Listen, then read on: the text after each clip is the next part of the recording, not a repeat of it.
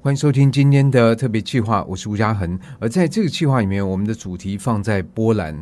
那我们先欢迎魏云啊，大家好，主持人好。那可能有关注出版、关注图书的听众朋友都知道，我们今年国际书展的主题国是波兰，而且这个场馆的整个设计，还有他来的展品，都觉得哇，非常的棒。我其实，在会场里面，我只要有进场，一定会去波兰主题馆去绕一绕。不过呢，绕完之后，我觉得我对波兰还是很陌生，因为他的那个馆并没有弄得很好。应该是讲，因为在书展本来就是一个大量资讯，尤其今年活动又特别多。那即使说那边如果太多东西，其实反而会让人觉得啊，好可惜哦，没有时间看这样子。我觉得他在这个视觉上面，他有做到一个基本的讯息，就是说吸引力，同时也展现像有一些珍贵的手稿啊，或者说波兰的插画啊，这个我觉得大概已经。会建立起来一个基本架构，同时也会让人更好奇说，到底波兰的文学它的出版它的内涵是怎怎么样？当然，我想可能有些人透过书展活动，或者在近年透过魏云所翻译的一些书，对于波兰文学或许有些了解。不过呢，我们今天就是在这样的一个短短时间里面，邀请魏云可能概略式的来介绍一下波兰的文学。第一个问题就会有点蠢，为什么？因为每个地方只要有人，就会有文学。可是我们碰到一个陌生的文化的时候，我们就会问出波兰文学有什么？嗯嗯，对，我先讲一个笑话好了。好，两个笑话是那个波兰呃与大象。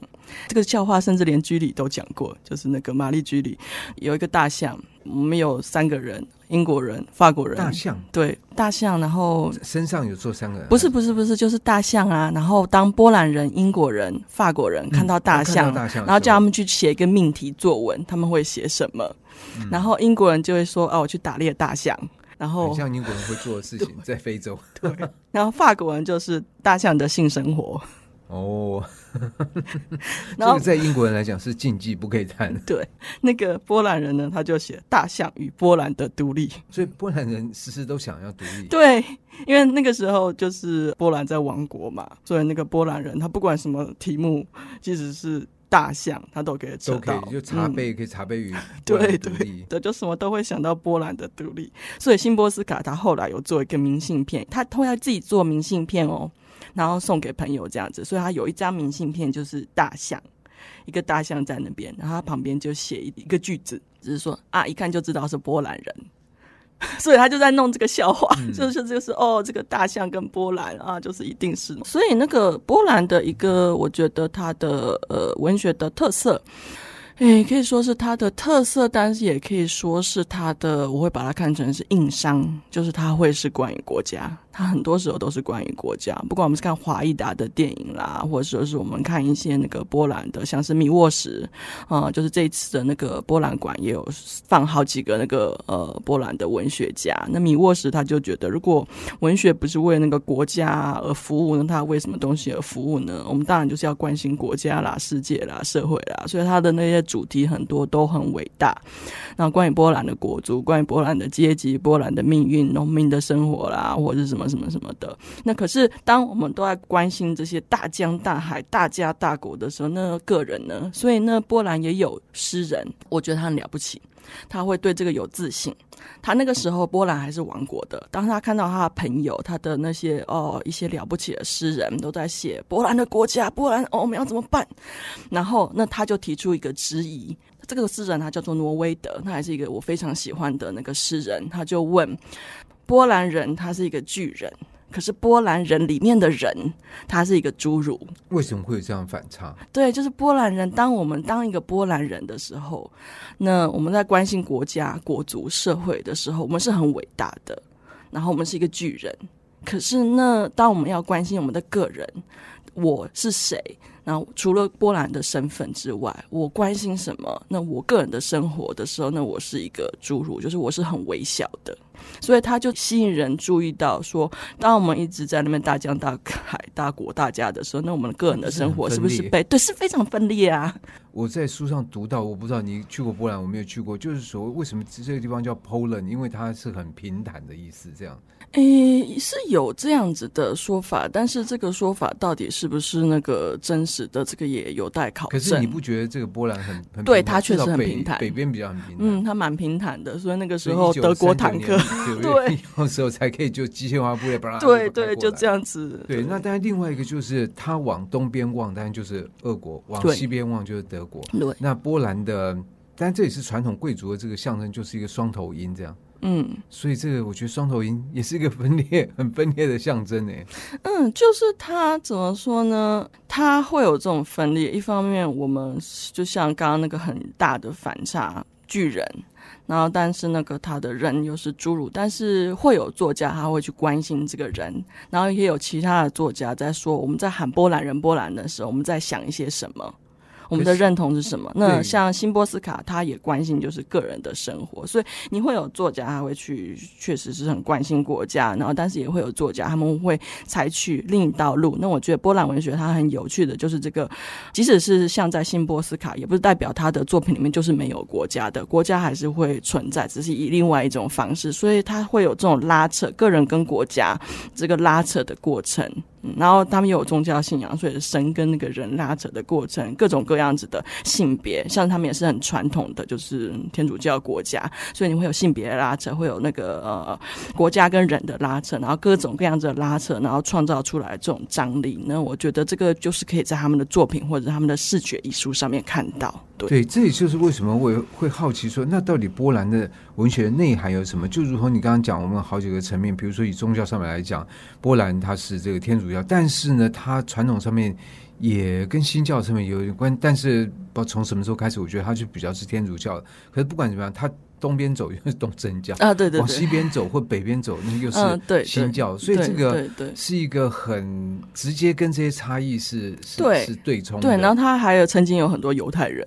对，对他没有信。他是等于说二战之前犹太人最多的聚落，对对就是在波兰，对对对对。对，所以我觉得这个第一个这样的一种纷杂状况，给他们会带来什么样的影响？然后第二个，你身处在这样的地理环境里面，搞不好在波兰里面一定有人说啊。我们波兰人要认命啊！我们不如那个德国人，我们应该要向德国人追求进步。或另外一一边说不对，我觉得俄国人很棒，我们要先学俄国，然后再来发展我们自己。但有些人说，我们不要俄国，也不要德国，我们要发展我们波兰人的意识。对，这样的状况怎么会有一对波兰有一个一致的认知呢？嗯，所以你知道，就是没有一致的认知。然后有另外一个笑话，我今天好像一直都在讲笑话。很好，很好，笑话越多越好。一个笑话就是说，欸、一个国家笑话越多，我觉得越悲惨，真的。对。波兰笑话真的蛮多的，有一个笑话就是说，啊、好了，它也不是笑话，它算是一个俗谚，这样子就是俗语，呃，大家都说这样子，就是两个波兰人会有三个意见，就是三个波兰人会有五个政治倾向。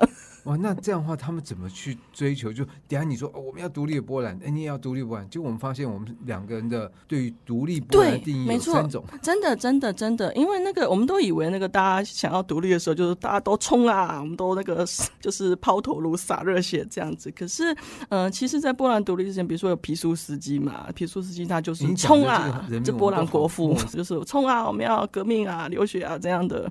然后，可是另外一派的就是德德莫斯基。Mosky，然后他就说：“我们这个冲啊，你是抛完头颅洒完热血，然后波兰也没有独立啊。他比较像是那个台湾文化协会那种那种流派，嗯、就是我们要那个好好的建立，对，温和渐进，然后让我们这个国家强盛、经济强盛、教育强盛。就是你不能只有一派贵族或者是一派中产阶级在那边喊我们要独立啊，你要全部的人都支持你嘛。所以，但另外一派就是你这样要到什么到什么时候？对对对对对，太晚。”对，然后你这样就是造成大家都很堕代啦，就是哦，经济也好了嘛，教育也好了嘛，文化也不错了嘛，那干嘛还要独立呢？我觉得我先生讲很好，他就说大家都觉得波兰独立好像是就是大家努力的结果，没错，可他他就会觉得说，嗯，波兰后来的独立其实是意外。我怎么讲？就是那个时候，其实就是在那一次大战嘛，大家都在大乱斗啊。然后波兰人当然也会加入各种不同的那个军队，然后去一方面打仗嘛，一方面争取自己的独立嘛。可是那个时候，就是呃，一次大战结束之后，就觉得哎，好像 你大块平平的。空在那里，好像也不太好。德国在这边，然后俄国在那边，嗯，你好像还是要有一个国家在这边会比较好。所以他那个其实，我现在也忘记他们那时候谈了什么了。反正就是国际之间，对对，国际之间就是觉得，嗯，好啦，还是应该让波兰独立。然后当然那时候波兰就是那刚刚讲到的那个皮苏斯基，他就是打了，然后就说那个哦，我宣布波兰独立。但是你也不是说宣布波兰独立，然后其他国家如果反对你的话呢，那。也没有办法独立，所以那时候就是也不能说完全是意外啦，就是天时地利人和。当然人有他的努力，然后但是外在环境也有一些他的条件，然后国外有一些自己的考量，然后所以波兰就独立了。但这个独立其实也没有维持很久嘛。对，就是他很脆弱。一方面很脆弱，二方面我觉得到底什么原因使得就是我们在读历史很容易会看到说啊，波兰三次被瓜分。嗯，其实其实他嗯，对了，更更多次嘛。哎、嗯，不是，就是对他确实是三次被瓜瓜分然后亡国的。对，但是就好像说，我一这样一个人，然后呢，我被人家旁边三个人算计说，哎，我们三个把、嗯、把他对对对对干嘛？然后对对对，你抢他的衣服，我抢他的对对对对对对，一次也就算了，那等到三次就。一定是哎，我这个人有什么问题？我为什么老是被人家、嗯？对，所以波兰人他们也会去反省，说这个到底是为什么？为什么那个时候造成那个波兰？其实我觉得有蛮多原因的。波兰在亡国之前，他的国内的一些可以说是内忧外患啦，里面有一些贵族，他们有一些习惯，他们会借助外国的势力来干涉。比如说，哎，我不满国王啊，可是我没有办法自己就是推翻国王，那我就去找俄国来帮我，然后不小心结果就被被被。瓜分了，就被那个人家拿走了。波兰其实它在中世纪是还蛮强盛的一个国家，但是因为它中间后来又经过各种，它也有一些衰退，然后它有经过一些战乱，然后它里面的人其实也没有办法这样子完全的团结合作，然后反正就造成了这样子的结果。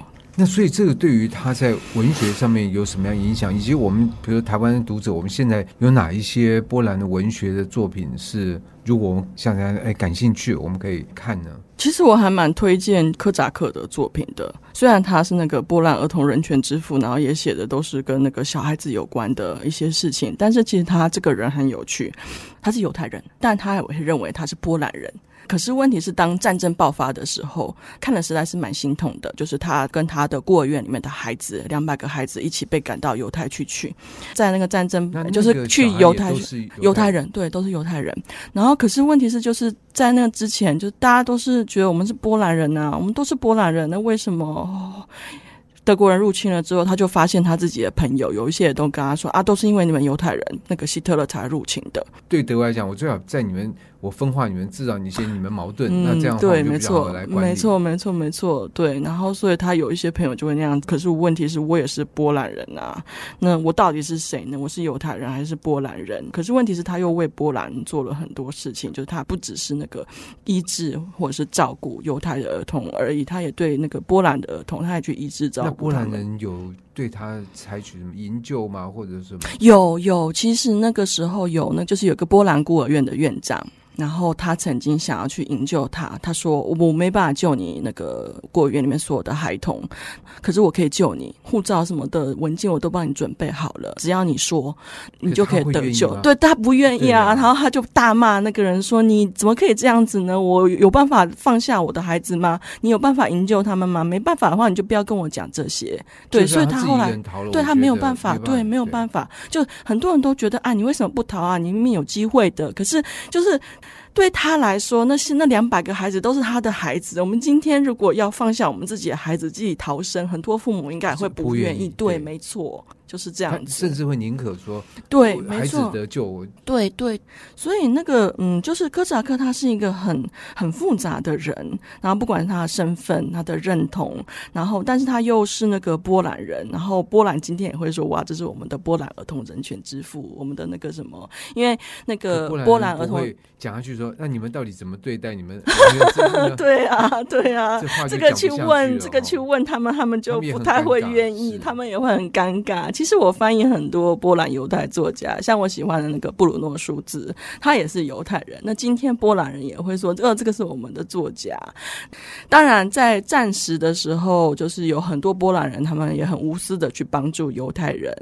然后，可是也有一些波兰人，像是诶，那个也是木马出的，对，木马出了一本书叫《邻人》，我觉得很值得看。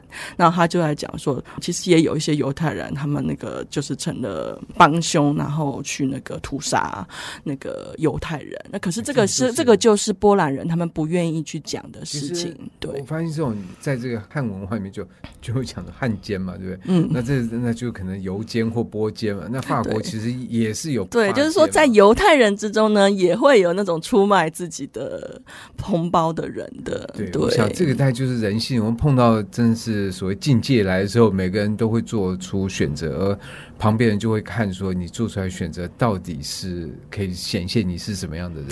对对，那可是我觉得我在看那个柯扎克的作品的时候，就是他的作品真的就是显现，以及他的人，就是他到最后一刻都跟那些孩子呢一起去赴死了，这个就显现出他是什么样的人。但是我并不会想要一直就是只关注哦，他去赴死呢。很多波兰人他们都会去只关注那个东西，但是我觉得更重要的是那个他之前做过什么。那我们在他的著作里面，比如说《如何爱孩子》，当我再次是个孩子，啊，里面可以看到他怎么看人，怎么看孩子，他怎么看这个国足。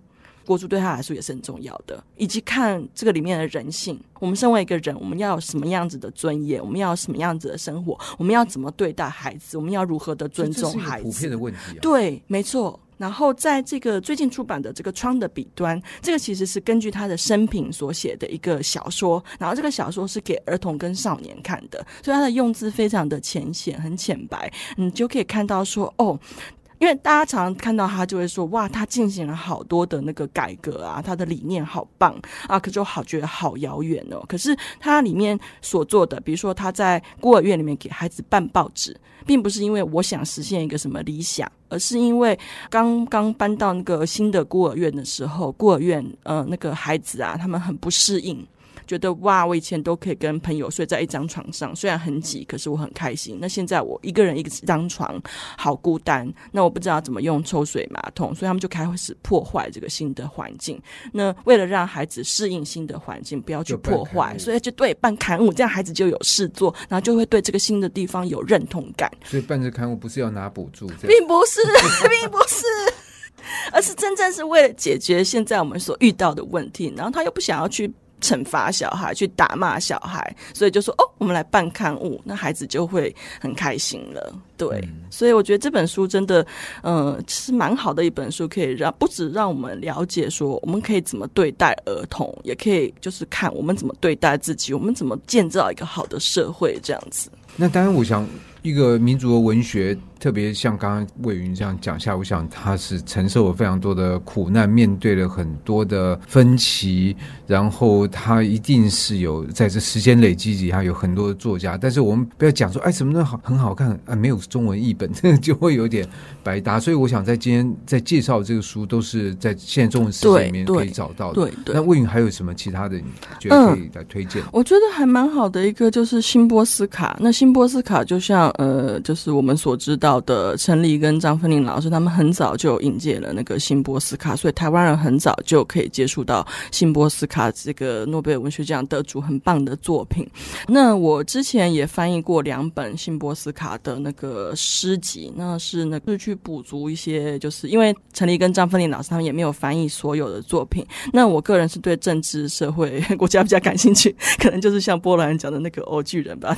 但是我也关心那个个人，所以辛波斯卡我。我觉得他很有趣的一点就是，他通常都是从个人的角度去关心国家，然后去关心社会，就不会唱高调。呃，对对对对。然后他在讲那些东西的时候，他也会用一个很有趣的，然后很幽默的，但是又让你觉得哎会心一笑，然后又有点讽刺的这种方式去说。嗯、呃，比如说他有一首诗叫做《智慧》，然后那个智慧我觉得很有趣，他就是他用一个假想的情境，然后讲一个。波兰人遇到法国人，然后法国人就说啊，La Pologne，La Pologne，那边很冷吧？哦，然后就是啊，反正那个嗯，不知道这个国家是什么，那我们就谈天气最保险。那可是这个失踪的那个波兰人主角不一定是辛波斯卡啦，他就想，嗯，那这个法国人跟我谈天气，哦，他对我们一点都不了解。那我想要跟他说什么呢？我想要跟他说，我们在波兰啊，我们的作家戴着手套写作。然后我觉得这个戴着手套写作，他很冷吗？不是，他就是在讲政治审查。言论审查，然后他就用这种方式，然后就说啊，我们想要哭的时候，眼里流出的是雪花；然后我们要想要自杀，还要用斧头把那个那个冰凿开；然后我们的那个墨水啦，就是那个哦，都是冰啦，在这边刻画啦什么的。可是他之后呢，他有一个很有趣的反转，就是他也知道，嗯，外国人没办法了解。你没有经历过不自由，你不知道什么是政治审查，不知道什么是自我审查，这个反而是最严重的。然后他就说好，但是他没有很直白的说哈，你就是不懂啊。他用了一个很有趣的，他就说，但是我忘记了这些字的法文怎么说，所以呢，我最后就只好冷冷的跟他说，那个没有没有，我们那边没有很冷。然后这个就非常高干的那种天凉好个秋，对对，真的很厉害。所以，其实我们，我想，我们对于这个波兰文学，特别有像辛波斯卡这样的人物，当然我们在下一集会再来比较来花比较多时间来谈辛波斯卡。但是呢，透过今天的节目介绍几本书，还有最重要是在文学背后的，我们不是说谈呃作家怎么样，而是一个一个文学，如果做一个我们说民族的一种意识的表达的话，它在背后一定跟它的整个历史、它的地理的环境、它的。气候什么都有关联的。那我想，我们对这个部分有一些了解，可能再来接触这些书，或许呢会有更多的收获。那今天就谢谢魏云，嗯，谢谢主持人。以上单元由数位传声制作。